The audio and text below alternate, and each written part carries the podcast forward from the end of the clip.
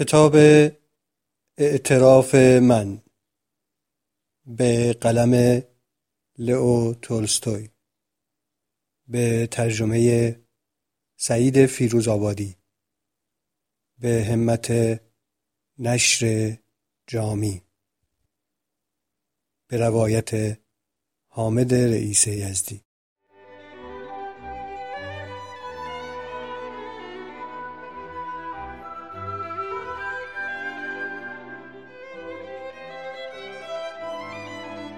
فصل اول مرا بنابر اصول کلیسای ارتودکس غسل تعمید داده و تربیت کردند. در دوران کودکی و سنین نوجوانی همین مبانی را به من آموختند اما هجده ساله که شدم و دو سالی در دانشگاه درس خواندم دیگر به هر آنچه که فرا گرفته بودم ایمان نداشتم.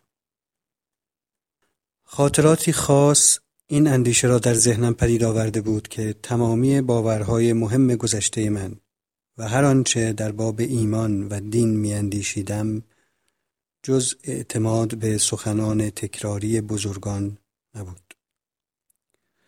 اما همین اعتماد هم بسی سست بود. یادم میآید که یازده ساله بودم و روز یک شنبه بود. دانش آموزی دبیرستانی به نام ولادیمیر میلیوتین که اکنون مرده است به دیدار ما آمد.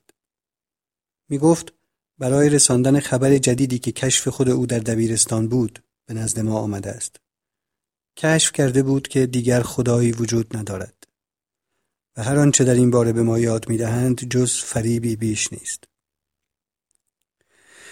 این اتفاق در سال 1838 رخ داد. خیلی خوب به یادم می آید که برادران بزرگتر من از این خبر جدید بسیار خوشحال شدند و از من خواستند تا در این راه به آنان بپیوندم. همگی از این خبر هیجان زده شدیم و آن را جالب ترین خبر ممکن دانستیم. همچنین به یاد می آوردم که برادر بزرگترم دیمیتری در دانشگاه با شور و شوقی فراوان و خاص خود ناگهان فردی مؤمن شد. کمی بعد در تمامی نیایش ها شرکت می کرد روزه می گرفت و خلاصه زندگی راهبانه و اخلاقی را در پیش گرفته بود و همه ما حتی بزرگترین برادرم او را مسخره می کردیم و خدا می داند که چرا نام نوح را بر او نهاده بودیم. حتی به یادم می آید که آقای موسین پوشکین که آن روزها رئیس دانشگاه بود گاهی ما را به میهمانی در خانه خود دعوت می کرد و هر بار که برادرم دعوت او را نمیپذیرفت میکوشید تا او را از تصمیم خود باز دارد و به او می گفت که حتی داوود نبی نیز در برابر تابوت عهد پایکوبی است.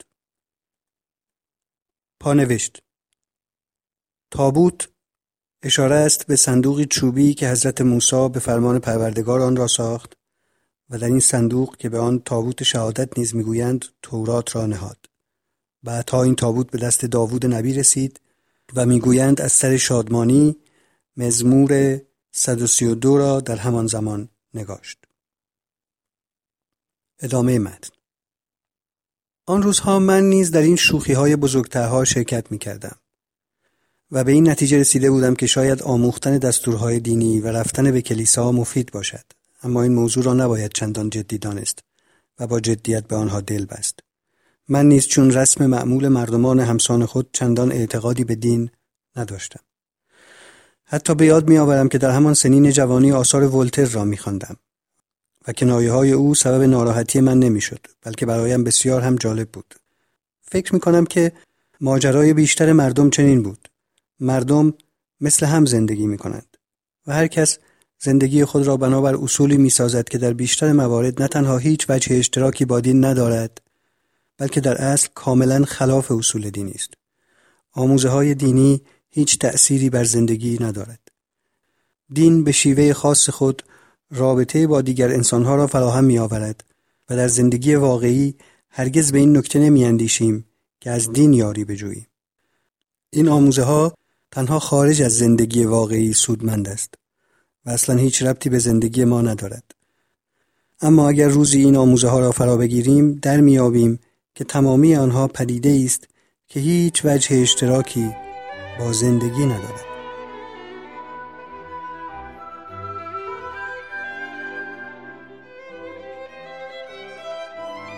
آن زمانها درست چون امروز نمی‌شد از زندگی یا رفتارهای فردی دریافت که آن فرد با ایمان است یا بی ایمان.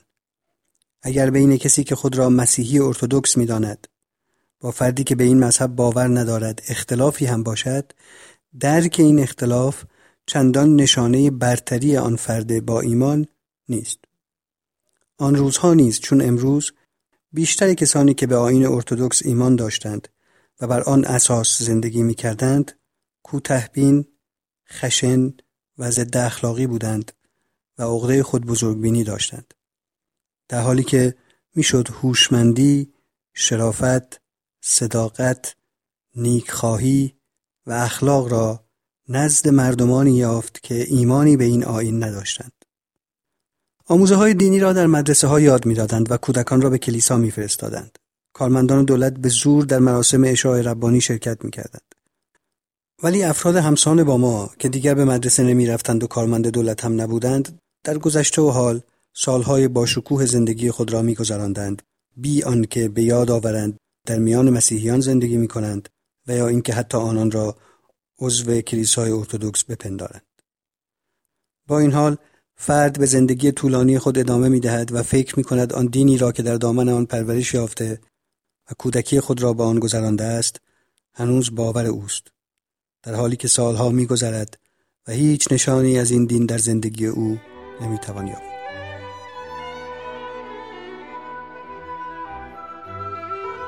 روزی آقای سین که مردی درستکار و دقیق است برایم شیوه از دست دادن ایمان خیش را چنین تعریف کرد. در 26 سالگی برای شکار سفر می کند و شب بنابر عادت دوران کودکی خیش هنگام استراحت به دعا می پردازد. در همین زمان برادرش که با او به شکار آمده و روی خزه ها دراز کشیده وقتی که او را در این حال می بیند از او می‌پرسد هنوز هم دعا می کنی؟ دیگر هیچ حرفی به هم نمی‌زند. اما آقای سین از آن روز به بعد دیگر دعا و نیایش نمی کند و به کلیسا نمی رود. البته دلیلش آن نیست که به استدلال برادرش گوش فرا داده آن را پذیرفته یا آنکه هیجان روحی در اندیشهاش پدید آمده اصلا چنین نیست تنها دلیل این امر همان پرسش برادر است که چون تلنگری سبب فرو ریختن دیوار سست و سقف شکسته آن شده است. این سخن برایش مشخص و واضح گردانیده که فکر می‌کرده دلش آکنده از عشق به دین است. اما دل از درون توهی از ایمان بوده و این مهم سالها پیش رخ داده است. دیگر آن سخنانی که می‌گفت و صلیب و شمایلی که برای نیایش آنها را به کار می برد برایش بی مفهوم و پوچ بود. این چنین زندگی او دگرگون شد و همین است سرنوشت بسیاری از مردمی که ما را چون آنان تربیت کردند منظورم آن مردمی است که ایمان را ابزاری برای دستیابی به هدفهای فانی خود می‌سازند.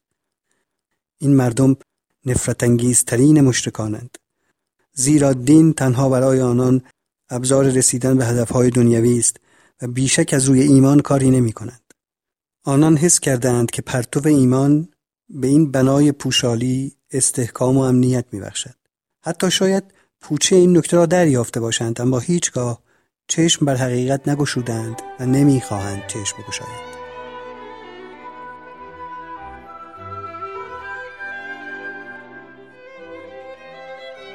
درس دینی که در کودکی از آن بسیار لذت می بردم درست همچون دیگران از یاد من رفت. با این تفاوت که من آن ایمان نخستین خیش را خیلی زود و در پانزده سالگی از دست دادم. آخر در همان سالها کتابهای فلسفی می خواندم. شانزده ساله که شدم دیگر دعا نکردم. به کلیسا هم نرفتم. حتی اعتراف نزد کشیش هم فراموش شد و تنها دلیل این امر نیز حس درونی خودم بود.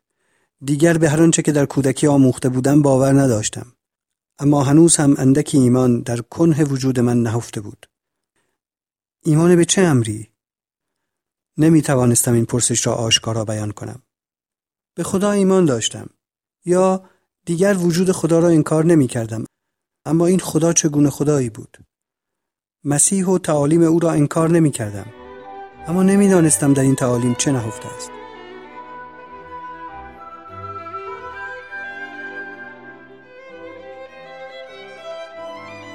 امروز که آن زمان را به یاد میآورم آشکارا در میابم که دین آن زمان من بسی از گرایش به غرایز صرف حیوانی دور و راهنمای زندگی من بود تنها باور حقیقی من در آن زمان اعتماد به کمال خیش بود اما این کمال و قایت آن چه بود خودم نمی توانستم پاسخی به این پرسش بدهم کوشیدم تا از جنبه عقلی خیشتن را به کمال برسانم و هر آنچه در توانم بود به کار بستم تا نکته هایی را بیاموزم که دریچه های جدیدی را بر زندگی من میگوشد. سعی کردم تا قدرت اراده خیش را فزونی بخشم. با تمرین های بدنی گوناگون جسم خود را تکامل بخشیدم. قدرت و مهارت خود را فزونی دادم و به خستگی و شکیبایی خو گرفتم تا دل از بسیاری امور برکنم. از دیدگاه من همه این تغییرات ابزاری برای رسیدن به کمال بود. البته منظور من ابتدا از همه این کارها دستیابی به کمال اخلاقی بود اما خیلی زود این کمال بدل به امری کلی شد. یعنی می‌خواستم برتر باشم. البته نه از دیدگاه خود یا پروردگار بلکه از دیدگاه دیگر انسانها. دیری نگذشت که تمامی این تلاش ها بدل به آرزوی بزرگتری شد. آرزوی قدرتی فزونتر از دیگر انسانها. یعنی داشتن شهرت و ثروتی بیشتر از دیگران.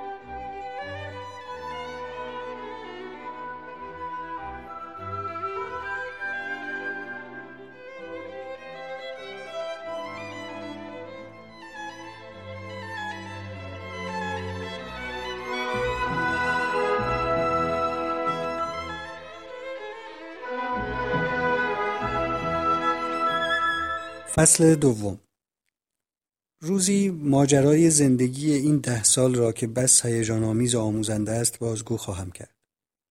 از صمیم قلب می‌خواستم نیک باشم اما هنوز جوان و سراپا مشتاق غرایز و تنها بودم.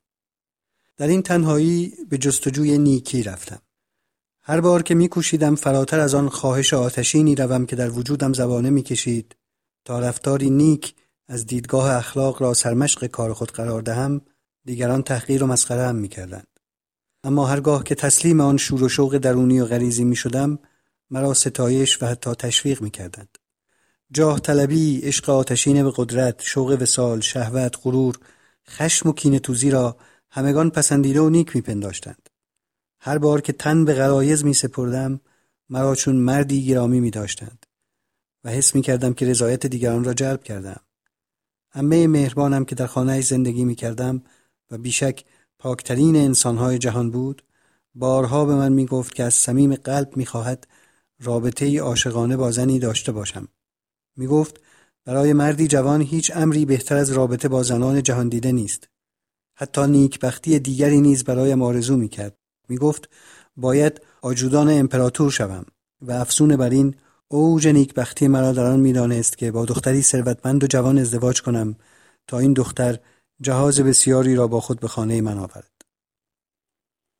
هر بار که به آن سالها میاندیشم ناامیدی، نفرت و عذاب روحی به سراغم میآید. در جنگ دستم به خون انسانها آلوده شد و بعد کسانی را به دوئل فرا خواندم تا آنان را بکشم. قمار می‌کردم، میباختم و تمامی حقوق روستاییان را زیر پا نهاده یا برباد می‌دادم. آنان را تنبیه می‌کردم و فریب می‌دادم. فریب دزدی، عیاشی به هر صورت ممکن، مستی، زورگویی، قتل و ضرب و جرح مردم، جان کلام هیچ جرمی نبود که مرتکب نشده باشم و دیگران برای تمامی این کارهای ننگاور مرا می ستودند. برایم ارزش قائل می شدند و مرا از جمله مردم پایبند به اخلاق می پنداشتند. این چنین پانزده سالی گذشت. در این فاصله از سر کاهلی، هرس و آز و غرور به نویسندگی پرداختم.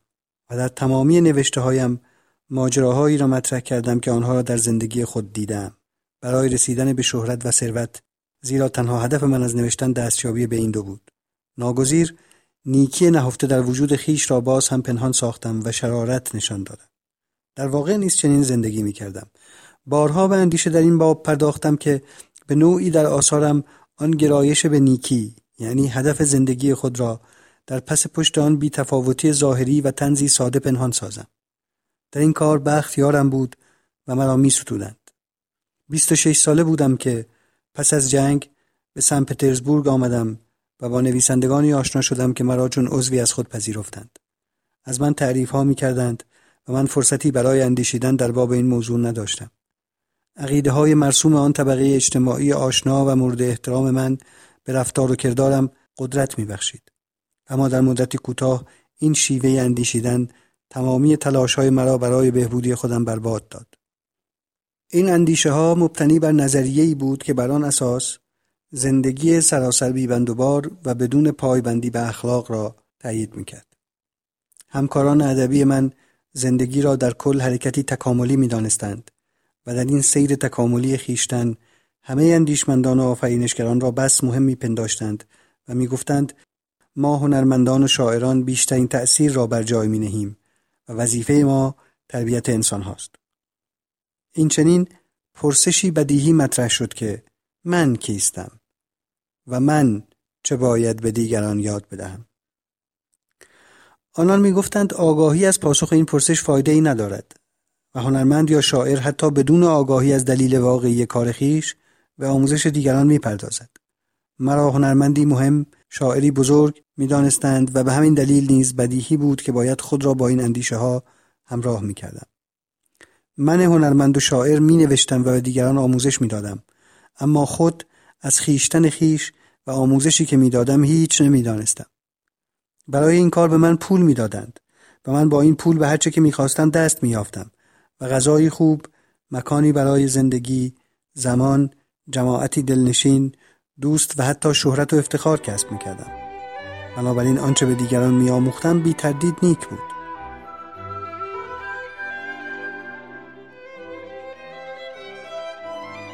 این باور دائمی به اهمیت ادبیات و سیر تکاملی زندگی دینی ظاهری بود و من آن را تبلیغ می کردم. این چنین تبلیغ بس دلنشین بود و سودمندگی های فراوانی را نصیب من ساخت. زندگی من مدتهای مدیدی با همین باور و بدون هیچ شکی به حقیقت آن سپری شد. اما دو سالی که چنین زندگی کردم به خصوص در سال سوم رفته رفته به درستی این باور شک کردم. کوشیدم که از فاصله نزدیکتر به مشاهده و اندیشه در آن باب بپردازم. دلیل این شک آن بود که من در گذر زمان نکته هایی را مطرح می کردم و مبلغان آین ما چندان با آنها موافق نبودند. گروهی می گفتند ما تمامی نکته های ضروری و صحیح را به دیگران می آموزیم و جز این هر کس سخنی بگوید خلاف حقیقت است. آنان با هم بحث می کردند، دعوا راه می انداختند و یکدیگر را می فریفتند. تازه بسیار کسان دیگری هم بودند که اصلا اهمیت نمی‌دادند که حق ما کیست بلکه تنها هدف آنان سودجویی شخصی از فعالیت های ما بود پس به ناگزیر به حقیقت باور خود شک کردم بعد که به حقیقت این آین شاعرانه خود شک کردم در گذر زمان با دقت بیشتری به مبلغان آن نگریستم و خیلی زود دریافتم که تمامی این جماعت یا دست کم بیشتر آنان مردمانی بیبند و بارتر از آن همرزمان دوره جنگ و دوستان عیاش پس از آن بودند. این جماعت چنان از خود راضی بودند که تنها قدیسان به مرتبه آنان می رسیدند. تردیدی نیست که این جماعت از قداست هیچ بویی نبرده بودند. از این انسانها متنفر شدم. از خودم نفرت داشتم و به این نتیجه رسیدم که چنین باوری جز فریب نیست. ولی در کمال شگفتی و بسیار آسان دریافتم که این باور هم فریبی است. نتوانستم از آن عنوانهایی که آنان به من داده بودند یعنی هنرمند، شاعر و استاد دل بکنم. با همین ساده دلی فکر می کردم دست کم شاعر و هنرمندی هستم و می توانم به دیگران آموزش بدهم. هرچند خود نمی‌دانستم که موضوع این آموزش چیست و این چنین باز همچون گذشته به زندگی خود ادامه دادم. بنابراین دوستی با چنین مردانی سبب شد که عادت زشت دیگری هم بیابم. منظورم آن غرور و خود بزرگبینی بیمارگونه آن اعتماد به نفس جنون آمیز به این نکته بود که من آفریده شدم تا دیگران را آموزش بدهم هرچند خود نمی‌دانستم که چه باید به آنان ارزانی دارم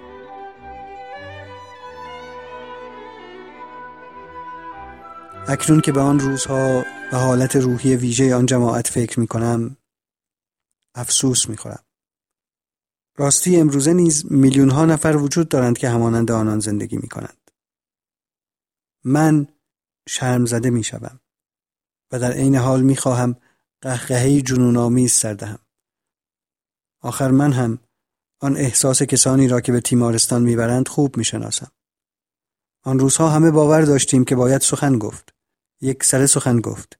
نوشت و نوشته ها را چاپ کرد و این کار باید هرچه سریعتر و پیاپی صورت پذیرد و تمامی این کارها برای نیکروزی بشریت بس ضروری است. هزاران نفر می نوشتیم و آثار خود را به چاپ می رساندیم بیان که خود بدانیم هدف ما چیست. و ادعا می کردیم که برای آموزش و تربیت دیگران می کوشیم.